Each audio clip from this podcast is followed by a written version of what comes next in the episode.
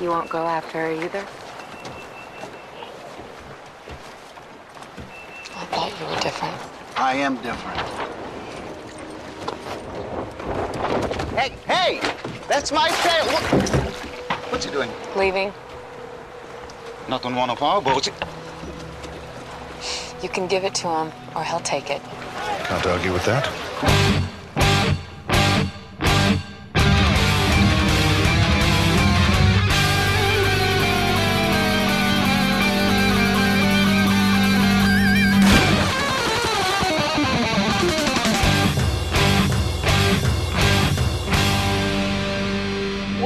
Welcome to the Mad Max Minute Presents Waterworld H2O Minutes at a Time. I'm Rick, And I'm Julia. and today we're talking about minutes 129 and 130. They begin with Gregor arguing with the atoll survivors and end with the mariner climbing over the wreckage of the trimaran. Last week, the clip ended rather abruptly with Gregor calling out my friends, and we kick off this week with him saying, Don't you see, we need this child to find dryland. And he's waving this scrap of paper around. He is all in on Enola equals dryland. Right. My question is he has a copy of the tattoo. So why does he need Enola? I mean, I know he has an emotional attachment to her, and that's cool. But that's not the argument he's making. Yeah, they don't need Enola Yeah. specifically. All he needs is that scrap of paper. For all of the years that Gregor and Helen have spent with Enola growing up, she has never offered them any explanation. And she will not offer any extra no. observations to No. be spoken of. she holds no further clues. like the tattoo is it. The only reason to go save Enola is because she is a human being and should not be subjected to whatever the smokers could come up with to do to her. Right. And perhaps Gregor knows that there's no way that that is going to be a good enough reason to convince these people to go after her. So he's trying the dry land direction, and that's not working either. You can try to reach out to people on a humanitarian level and be like, hey, listen, this child is scared and alone and she's been taken and we need to do something to get her out of the clutches of evil people. And it didn't work. Yeah. We keep saying how terrible these atollers are. Their terribleness is more palatable when they're in a larger group Right. and they have resources that they need to maintain. Like right now, if nothing changes, if there's no huge plot diversion like we're going to have, these people are going to die. And their selfishness is just really apparent. hmm They're going to die anyways. So why not go save another human being? Approaching it from a devil's advocate perspective, these people are afraid for their lives. They had their entire livelihood uprooted and destroyed by these smokers. And so Helen saying, let's go raid the smoker stronghold in order to save Enola, you could see why these atollers would be like, um, no, we're not going to those people that utterly decimated us last time. But as you very smartly observed, they have nothing to lose. Yeah, they have nothing to lose. Let's do a quick thought experiment. If you were on this mini atoll, would you help or would you say no? Put yourself in their shoes of surviving the atoll attack, somehow finding each other and beginning to form a community and being asked to go rescue a child. What would you do? I would likely be skeptical of Helen because she seems to be going with the we need to save Enola and that's the pitch. She doesn't seem to have a plan about how she's going to save Enola. And that would definitely give me pause. Mm-hmm. I would want to know how would we save Enola from the smokers. Right. That's where I would get hung up. Yeah, I agree. I'm not right out of the gate opposed to the idea of going to save Enola, but it would depend on who else said yes and the plan. I really like the enforcer, and he seems to have a very good head on his shoulders. I would kind of follow his lead. Hmm. If he was going to go and he was part of the planning, I think I would be more likely to participate. But I agree, it's all about okay, well, how? Yeah. How is this going to happen? It's one thing to unlash all of your boats and go headlong into danger, but Maybe if she just explained, listen, we're going to track them down, do some recon, figure out how to get in there. I don't know. I'm Something. I'm probably asking too much of the situation. I really don't think that you are. It's a lot for Helen to ask for these people to just barrel in Yeah. without a plan. Helen is smart. Present some sort of a plan. Like, hey guys, here's a couple ways that we could do this. We could sneak in and find her. We could pretend to be recruited to be smokers to find her. Like, hey, here's some ideas. Let's talk about this. Let's come up with a plan. She doesn't have to present a finished plan, hmm but this is her child. She needs to push people in the right direction. And she's not. All she's doing is saying, hey, let's go get her. I have to wonder how many people outside of Helen and the Mariner know that the smokers have one large ship that they all congregate on. I'm not even willing to necessarily say that Helen and the Mariner are aware of the Deez because when you've got the Deacon on the trimaran before he burned it, he told the Nord, looking at the tattoo, Does this mean anything to you, Nord? No. Well, we'll figure it out back at the Deez. And you've got Helen and the Mariner, they're standing close by, and they would have heard that there's a chance they would have understood that the Deez would mean a ship. But I imagine that most of the people who deal with the smokers deal with the little patrols that go out hunting for resources and not necessarily the entirety of the Deez bearing down on them. That does bring up a big question about the general knowledge of the world. Do they know that the smokers have a central base, i.e., the Deez? Mm-hmm. Do they think that the smokers have their own atoll that is relatively the same as other atolls, which is just scrapped together bits and pieces of boats?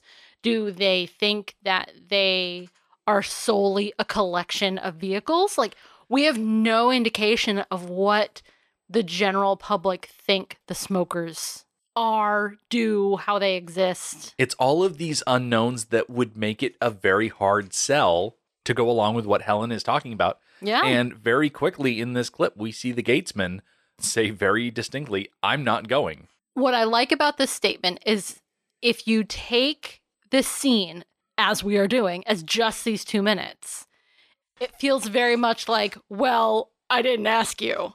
It feels unprompted. Like nobody asked him, hey, Gatesman, will you please come and help us? And he just volunteers this information. It's funny. Without any context of last week, the whole group together were talking about this. And this statement does make sense, but I like it more out of context. Are you a little surprised that the Gateman survived? Yes? Didn't we see him die? Nope. Okay, I feel like we did. I feel like we should have because he was a character who had a part in the plot prior to the atoll attack. Some of those people needed to die. Yeah. And I kind of feel like either the enforcer or the gatesman needed to die. It feels weird that they both survived. I imagine that the injury that the Gatesman suffered at the hands of the Mariner moved him off of the gate on the morning of the execution and put him in a position where it was easier for him to slip away Mm, do you mean that in a sleazy kind of way? in a I'm injured, I cannot fight, I need to escape sort of way. Again, I'm going to ask in a legit way or a, oh no, I'm injured, I can't fight, I'm going to get in this boat and slip away. Like, do you think he was taking advantage of an injury or treating it common sense? Oh no, I think he was treating it common sense because he got a giant shark tooth spear thing through the foot.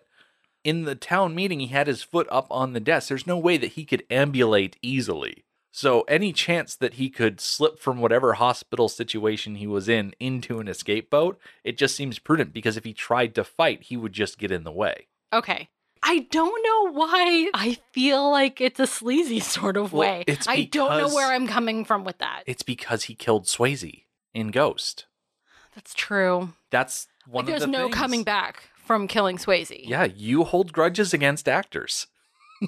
Yeah. Like you can't stand Bradley Cooper because of what he did in that movie. He's just not that into you. Yep. With Scarlett Johansson. And I struggle with Scarlett Johansson too. Mm-hmm. Even though I love her as Black Widow, like when I'm watching Scarlett Johansson as Black Widow, I'm cool. But in like all of her other parts, I'm like, yeah, she's the one that cheated with Jennifer Connelly's husband, who was Bradley Cooper. Yes, I do. I do hold grudges against actors. We saw that movie when we were dating, right? Maybe I don't remember when it came out. I don't know. It's not that important in this context. it really isn't. but yeah, I can see why you would think that the Gatesman is the sleazy take advantage type. Yeah. There are a couple of other atollers that pipe up who say that they should just let Helen and Gregor go. We're better off without them. Helen leaves this situation behind in order to approach the mariner. Now, everything after the Gatesman gets up and says, I'm not going, and we cut over to the mariner throwing things off of the little dinghy. As soon as we see Helen stand up, we're in extended cut territory. So we've gone out of theatrical, and this exchange is not something that people normally see, where she walks over and she says, You're not going after her either. And she says, I thought you were different. I agree with the absence of this scene in the theatrical cut. It's a fine scene. It doesn't add anything. it really doesn't. Their conversation, it just feels so typical of them. Mm-hmm. Helen is doing all the talking, asking questions that he's not answering, and she's answering them for him. Saying, I thought you were different. And him just saying, I am different. Yeah, and he throws in maybe a couple of words at a time.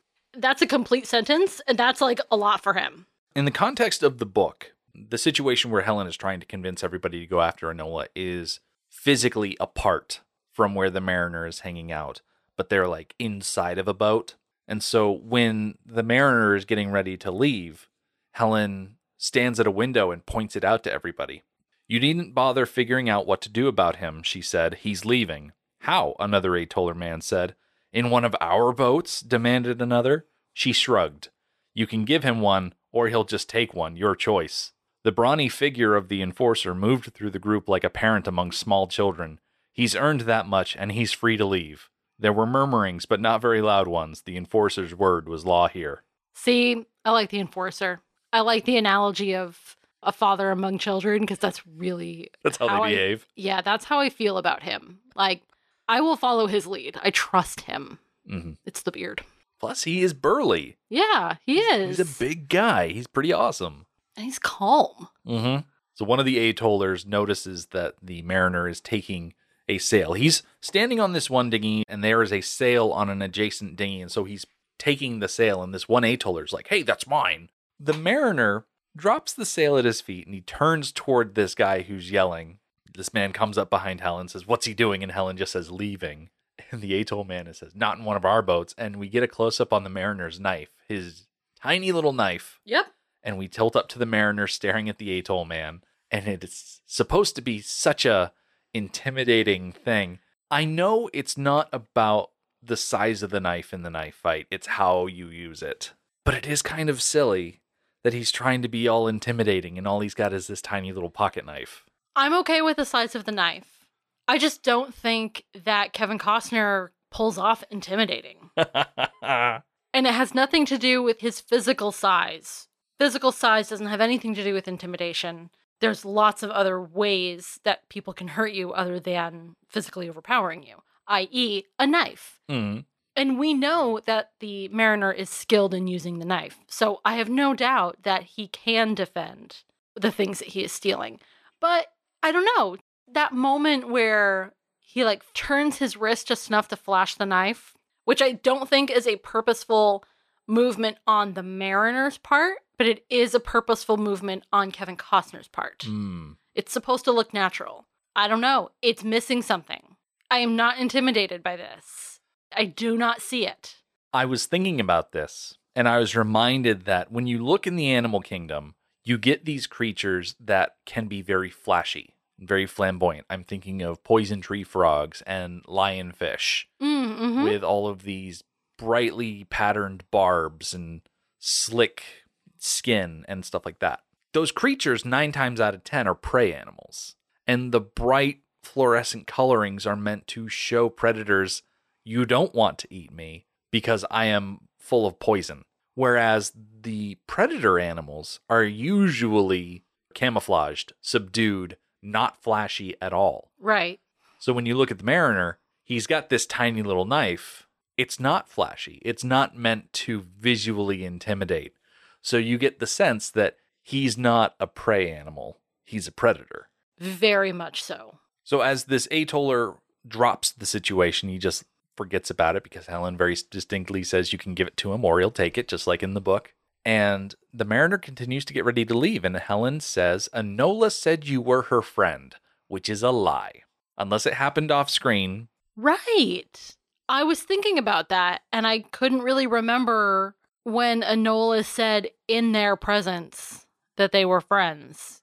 I did a word search Yeah. of the subtitles in this movie. And before this point, friend or some variation of it is mentioned five times. The first time is the Nord in episode 10 saying just being friendly. The next is the Mariner in episode 49 saying, I've got this boat for a friend. The Deacon next says it in episode 61. Well, have you ever heard any of your friends talk about it? And Gregor says friend twice back in episode 64, so last week, where he says, My friend, thank you. And then he begins the statement, My friends, don't you see we need this child to find dry land? That Mhm. one straddles episode 64 and 65. Right. But as far as Enola saying on screen that the Mariner is her friend, yeah, Not yet. not yet. I know that that's a pivotal line somewhere down the road. Yeah, because the Mariner says it about Enola. That's right. Enola hasn't even said it like when she was being interrogated by the deacon. She doesn't say it then, does she? Because she does say, He'll come for me. She knows this. Mm-hmm. And it's implied that he will come for me because he is my friend. But she doesn't say that. She just says, He'll come for me. I have to wonder is Helen saying this to the Mariner now the reason why he will later on say that Enola is his friend? Because he's under the impression that Enola has said that. And so him saying it in the future is going to be him saying it back. Yeah. It's funny that you indicate that Helen is lying because the mariner follows up this statement. Helen asks, What do I tell her when I see her again? And the mariner says, Lies, if it makes you feel better. And according to your current theory, she already lied because it made her feel better. She's trying to pull at those heartstrings just like she was doing with the other atollers, and it's Right. not working. And he does not have heartstrings, which is Gregor's point. Mm-hmm. Gregor says, Don't blame him. Survival is all he knows. Gregor. Gregor sees the mariner very interestingly. He doesn't see him necessarily as an equal. He definitely recognizes the mariner is not human. His otherness. Yeah, but he doesn't look down on him for it. And he is also able to see the mariner for what his life must have been like. In this statement, is survival is all he knows. Hmm. He understands that the mariner's life has been captivity and running and not trusting people his whole life. Gregor understands that just at a glance.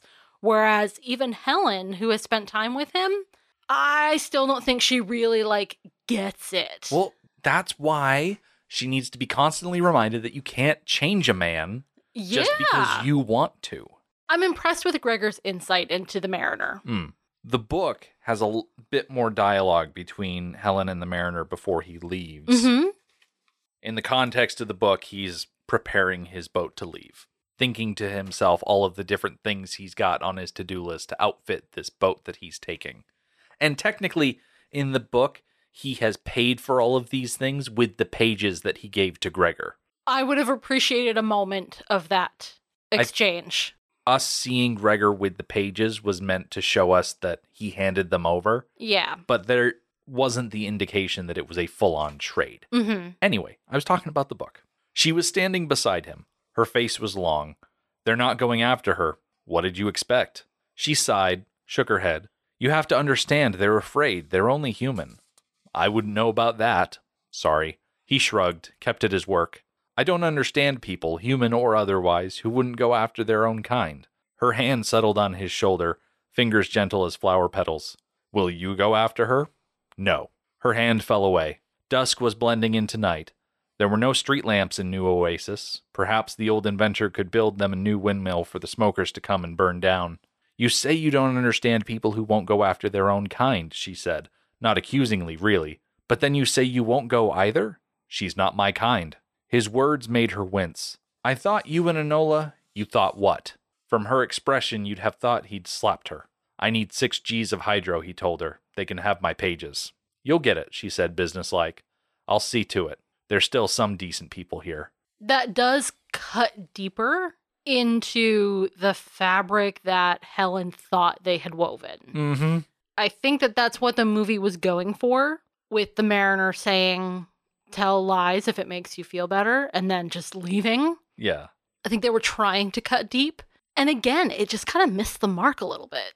And the novelization, that's way better. Yeah, I really appreciate what Max Allan Collins did to give a little bit more weight and take it from a situation where Helen is trying to reach out to the mariner and he not only shuts her down, but then he goes very businesslike with her, essentially repeating the order that he had back at the beginning of the movie where he wanted 6 Gs of hydro when he was trading on the original atoll. And so as he's getting ready to leave this new atoll, he's asking once again for 6 Gs of hydro.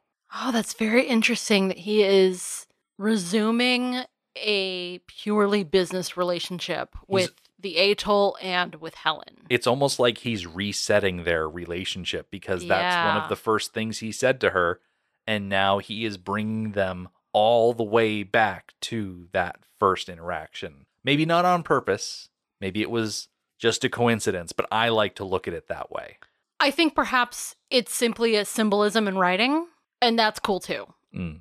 As the mariner paddles himself away, Gregor says, That's why, talking about survival with the mariner, someday there will be so many like him, probably so few of us. Something that would probably happen a lot quicker if the mariner was more free with his physical affections. If every time he was offered a young woman as he left an atoll, if he took that opportunity, yep. it would be a hard one fought though because you've got atollers who as soon as they see a mutation their first instinct is to kill so any baby born with a mutation or growing up with a mutation would face that danger Yeah, just like he did. mm-hmm.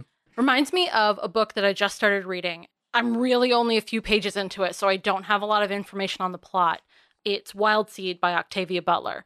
It's my first Octavia Butler book, and I know already I'm going to read a whole bunch of her books because her writing is excellent. Anywho, Wild Seed, the title refers to seed as in people. So there's this godlike being. He's not God, but he's godlike being called Doro. And he goes around the world looking for individuals with special abilities and he gathers them up. Someone like the mariner. He Mhm. would gather up the mariner and he breeds them basically. He gathers them up into seed villages and he instructs them to only breed with each other. He cultivates individuals with incredible abilities. Huh. The beginning of the book is he meets someone, I'm going to butcher her name because it's not as simple as Doro. It's Anyanwu. She is one of these individuals, but she is way more special than anybody else he's ever met. So she is, I think, the wild seed. gotcha In that world, Doro would scoop up the mariner in a heartbeat, and he would find other people like him and breed them so that there would be more of them in the world. Hmm. very cool Yeah. As the mariner disappears into the darkness, we fade to a shot of the moon and then fade again to daybreak, where the mariner has navigated his small boat all the way back to the wreckage of the Trimaran. It's easy to think, with all of his years on the water and navigating by the stars and just having a good sense of direction in general, I like that he is able to find his boat again because there is still salvage to be had. especially now that he doesn't have Helen around. Because some of his possessions were secret, were just for him. Mm-hmm. So I think he had not touched those things because Helen was around. I don't think he had a plan to get rid of her so that he could retrieve those things. But now that she's gone, He's a free agent again. yeah, he's back in his comfort zone of just purely being able to do what he needs to do. Living that bachelor lifestyle. Yeah. The clip cuts off before we go into the wreckage. So come back next week when the mariner will take stock of what he has left. He will have a sudden realization and meanwhile, the atoll survivors will be harassed by a pair of smokers. The Mad Max Minute podcast is a fan project by Rick and Julia Ingham.